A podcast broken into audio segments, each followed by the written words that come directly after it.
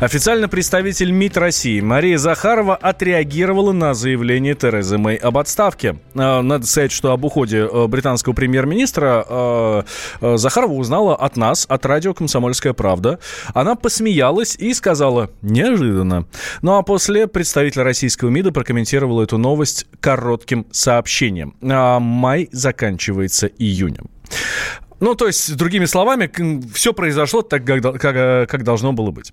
А премьер, премьер-министр Великобритании заявил, что уйдет с поста лидера консервативной партии 7 числа. Ну и, соответственно, раз она уходит с поста главы партии, соответственно, должна будет и покинуть пост главы правительства страны. Объявление об этой отставке его вынудили сделать однопартийцы, в том числе, кстати, и члены Кабинета министров. Основной причиной сложного положения Терезы Мэй стал провал ее попыток провести через парламент соглашение с Евросоюзом о выходе королевства из э, состава э, сообщества. А, с нами на связи сейчас э, директор Международного института новейших государств, политолог Алексей Мартынов. Алексей Анатольевич, здравствуйте. Добрый день. А, давайте сначала начнем с Британии, потом перейдем да, к отношениям, соответственно, с Россией. Изменится ли Британия после Терезы Мэй? Ну, хороший вопрос, э, так сказать. Это не все время меняется. до, до Терезы Мэй, после Терезы Мэй. А, другое дело, что э, вот тот стиль, который Тереза Мэй, собственно, наезжала британской политике, в первую очередь, внутренний, ну, внешний, э, конечно, будет меняться. А, хорошо. А как будут развиваться отношения Британии и России? А, тоже хороший вопрос. И вот именно э, во время руководства британским правительством Терезы Мэй э, представляется, что российско-британские двусторонние отношения достигли, ну, наверное, самой низшей точки, да, дна, по сути. Ну, да, и, по сути их нет.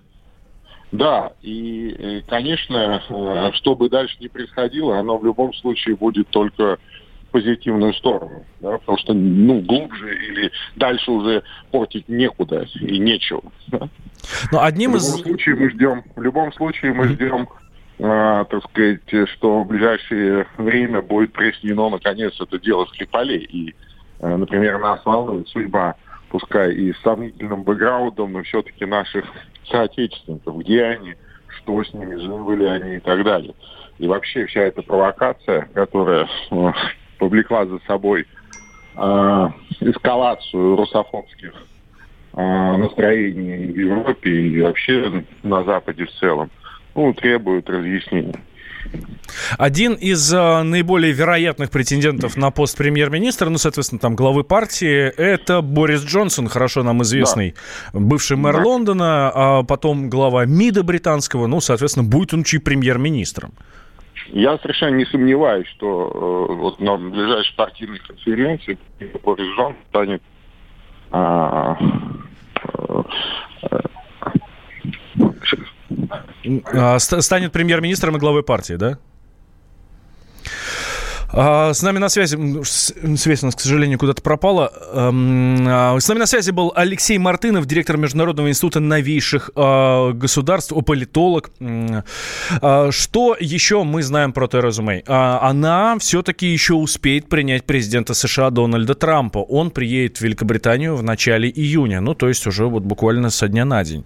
Я напомню, что отставка, состои... Э, отставка, отставка произойдет 7 июня. Процесс выборов, соответственно, соответственно, нового лидера официально как раз после этой даты и начнется, после 7 э, июня. Как мы уже говорили, основной кандидат вот на данный момент, на эту минуту, бывший глава МИДа Борис Джонсон. А он уже объявил о том, что собирается выдвигать свою кандидатуру. Рассматривают такую возможность и другие политические деятели, в частности, э, лидер палаты общин Андреа Лицем. Среди потенциальных кандидатов называются и глава нынешней нынешнего МИДа э, Джереми Хант, ну, в смысле, нынешний глава МИДа Джереми Хант и глава, глава МВД Саджид э, Джавид. Э, до тех пор, пока не будет избран новый глава кабинета, а этот процесс занимает обычно порядка шести недель, Мэй останется временно исполняющим обязанности премьера. Мы следим за развитием событий. Все последние новости узнаете от радио «Комсомольская правда», а не от кого-то другого.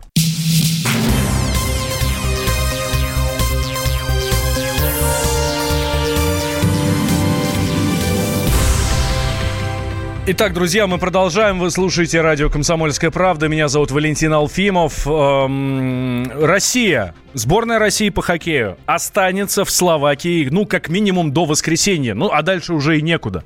Еще два дня нам смотреть, надеюсь, с удовольствием матчи нашей красной машины. А, в полуфинале мы сыграем с, с, со сборной Финляндии. Соответственно, матч завтра в 16.15 по московскому времени. А мы, скорее всего, его будем транслировать. То есть, прям присоединяйтесь к нам, обязательно будем как минимум обсуждать точно. А, думаю, что и транслировать тоже будет. В этот же день за выход в финал сразятся еще сборные Чехии и сборная Канады. Э, почему так получилось? Да потому что накануне мы, если вдруг вы не помните, друзья, мы накануне победили у переиграли сборную Соединенных Штатов, сборную США со счетом 4-3 в полуфинал вышли. Игра получилась достаточно нервная такая, но 4-3 счет на лицо. Эм, я думаю, что другого варианта быть не могло, если только не 4, а больше там и против трех. Эм, соответственно, Встречались мы с американцами в первом раунде поединка плей-офф. Э, как я сказал, игра была напряженная. Потом уже финны в овертайме одолели шведских хоккеистов, кстати, чемпионов мира действующих. А, э, встреча завершилась со счетом 5-4. Так что ближайший матч сборной России и Финляндии, вы понимаете, легкой прогулкой абсолютно точно не будет. Я думаю, со мной сейчас согласится спортивный обозреватель комсомолки Андрей Вдовин. Андрей, здравствуй. Добрый день. Ну, не будет легкой прогулкой, да? Все-таки финны сделали чемпионов мира. Так-то на минуточку. Не будет, не будет. Финны вообще для нас очень традиционно неприятный соперник. Э, не знаю, помнишь, что нет, в 2014 году на домашней Олимпиаде именно они нас остановили э, в плей-офф. И если посмотреть вообще всю статистику э, истории встреч наших на чемпионатах мира и там на Олимпийских играх, то там картина в пользу сборной Финляндии складывается. А, а, все-таки прогноз какой твой? Мой прогноз. Нет, все-таки я думаю, что сборная России фаворит на этом чемпионате мира, безусловный фаворит. И даже если смотреть на букмекерские коэффициенты, на все вот эти вот дела, то, конечно, э, сборная России, э, у сборной России есть э, преимущество. Да, тем более у финнов там не особо много, вообще, по-моему, нету игроков из НХЛ. И вот по именно по уровню мастерства игроков, конечно, сборная России повыше будет. Но тут другие факторы включаются, такие как психология, такие как командный дух, да, и здесь надо тоже показывать свое преимущество. А, вторая пара а, Чехия-Канада, здесь твой прогноз какой? На канадцев ставишь или на чехов? А, да, я бы поставил на канадцев, но не надо при этом забывать, что для чехов это, по сути, домашний чемпионат мира. Да, ну, конечно, ну, через дорогу перейти, да. Да. Да, но все равно э, у них колоссальная поддержка на трибунах, они э, вообще смотрелись э, очень неплохо в, в этом Евротуре, да. Но я думаю, что чехи дадут бой канадцам, тем более мы видели, что э, канадцы совсем не безгрешны по предыдущему матчу. Давай вернемся к вчерашнему матчу. Россия-США. Не показалось ли тебе, что э, ну, была достаточно сложная игра, и счет говорит сам за себя 4-3? Сложно, Потому что когда играли с теми же шведами, э, там э, чувствовался запас прочности. Вот вчера я его не увидел. Когда мы играли со шведами, у нас было на ошибку, мы могли опять же, с психологической точки зрения чувствовать себя достаточно вольготно. Ну и проиграли, проиграли бы, и там ничего бы страшного не случилось. А здесь уже плей-офф, здесь совсем другие правила игры. Здесь э, включается, опять же, да, психология. И, и не надо принижать сборную США. Сборная США на этом чемпионате мира привезла очень-очень приличный состав, и они э, действительно э, были готовы сражаться. Да. При прочих равных я согласен с экспертами, что со сборной США мы должны были встречаться на более поздних стадиях в полуфинале, может быть, в финале. Но вот им так вот не повезло американцам, они попали на нас в четвертьфинале и вылетели. А мы показали, что мы можем э, побеждать и таких вот э, достаточно серьезных соперников, это первое. А второе, что мы в сложных для нас ситуациях находим выходы, и даже когда э, американцы нас пытались догнать, да, мы все равно делали следующий шаг, да, и не давали и, им э, приблизиться и сравнять счет в этом матче. Но твой прогноз на воскресные матчи все-таки сборная России в любом случае будет играть в воскресенье. Твой прогноз на воскрес... Да ладно, давай. Россия станет чемпионом 2019? Я бы очень хотел в это верить. Ну, я даже скажу не прогноз, да, я свое пожелание хочу высказать. Мне бы хотелось, чтобы мы в финале играли со сборной э, Канады. И поэтому, тогда этот чемпионат мира будет прям вот вообще никто не скажет, что э, североамериканцы на него забили, и мы там как-то э, поэтому привезли звездный состав, поэтому выиграли. Нет, я хочу, чтобы сборная России дошла до финала, причем преодолевая вот такое сопротивление, как было в матче в США, и какое будет с финами, да, и там встретилась с канадцами, и там хотелось бы, чтобы тоже мы победили.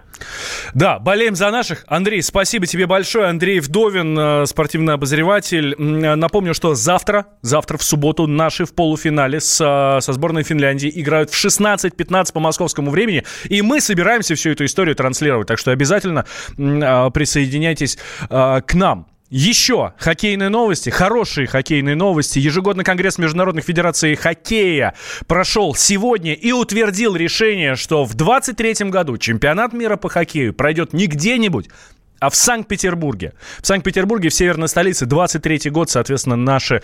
Эм, будут проводить чемпионат мира и будут бороться за золотые медали, конечно же.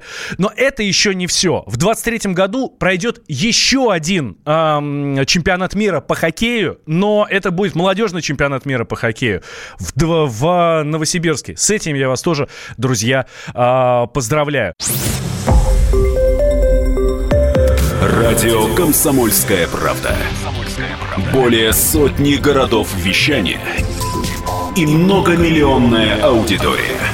Киров 88 и 3 FM. Эм. Ижевск 107 и 6 FM.